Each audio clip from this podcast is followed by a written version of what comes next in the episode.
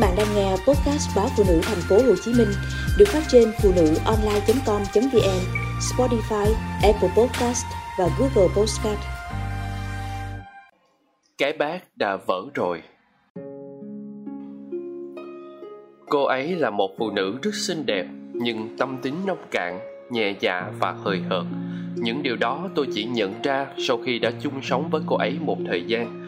Còn những ngày đầu tiếp xúc, tôi bị cuốn hút bởi dáng vẻ đẹp ngoại hình, cách nói chuyện ngọt ngào, gọi dạ, bảo vân và sự chăm sóc nhẹ nhàng của cô ấy. Những yếu tố đó khiến tôi nghĩ cô ấy là người rất hợp với vai trò làm vợ mà tôi luôn tìm kiếm.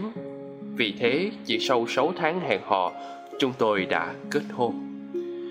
Về với nhau rồi, tôi mới phát hiện cô ấy không hề biết nấu ăn, lại cũng chẳng thể vì tay chân lúc nào cũng sơn màu vẽ hoa. Cô ấy vốn là con gái một, được mẹ cưng chiều hết mức nên chưa hề làm động móng tay. Sống với nhau mấy năm trời, chúng tôi vẫn ăn cơm mẹ vợ nấu sẵn, chỉ việc ghé lại nhà bà mang về. Nhắc cô ấy phải tập tự chăm sóc gia đình thì vợ chồng cãi cọ, mà chẳng thay đổi được gì nên tôi đành chọn cách im lặng, lầm lì.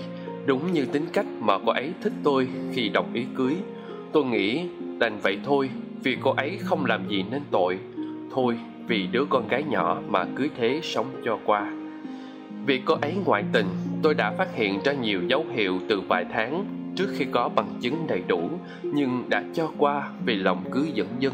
Chỉ đến khi tôi nhận được các hình ảnh lẫn email của vợ anh chàng nhân tình của cô ấy gửi với thông báo là sẽ tạt axit cô ấy, thì tôi chẳng thể im lặng được nữa. Trước sự thật hiển nhiên, cô ấy nói cô ấy như vậy là do không thể chịu đựng được sự khô khan lạnh nhạt của tôi. Cô ấy đến với người đàn ông đó chỉ vì muốn nhận được những gì mà cô ấy không tìm thấy ở tôi. Tôi cương quyết ly hôn.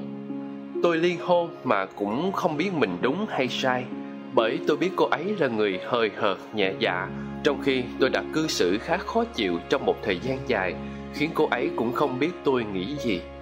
Ba năm ly hôn, con gái chúng tôi ở với cô ấy. Tôi cũng ít thăm hỏi, chỉ chuyển tiền đúng nghĩa vụ cho cô ấy. Tôi cũng chẳng tìm người khác vì lòng đã nguội lạnh với chuyện yêu đương. Đùng một cái, con gái tìm tôi, nói mẹ nó bị ung thư. Nó kể mẹ sa sút tinh thần lắm. Con biết ba chưa có ai, mà mẹ thì đang cần người an ủi. Ba có thể vì con mà đến động viên mẹ được không? Dù sao cũng nghĩa vợ chồng cũ. Tôi đến thăm cô ấy và thực sự bàng hoàng vì không thể nhìn ra người vợ xinh đẹp xưa. Thấy tôi, cô ấy mừng tuổi, khóc ròng khiến tôi cũng bối rối. Giờ mẹ con cô ấy đang cố níu kéo tôi. Con gái nói cô ấy đã thay đổi nhiều từ khi biết mình bị bệnh. Nó thì sắp đi học xa, nó xin tôi vì tương lai của nó mà trở về lo cho cô ấy trong lúc bệnh tật. Tôi thực sự không biết mình có nên quay về.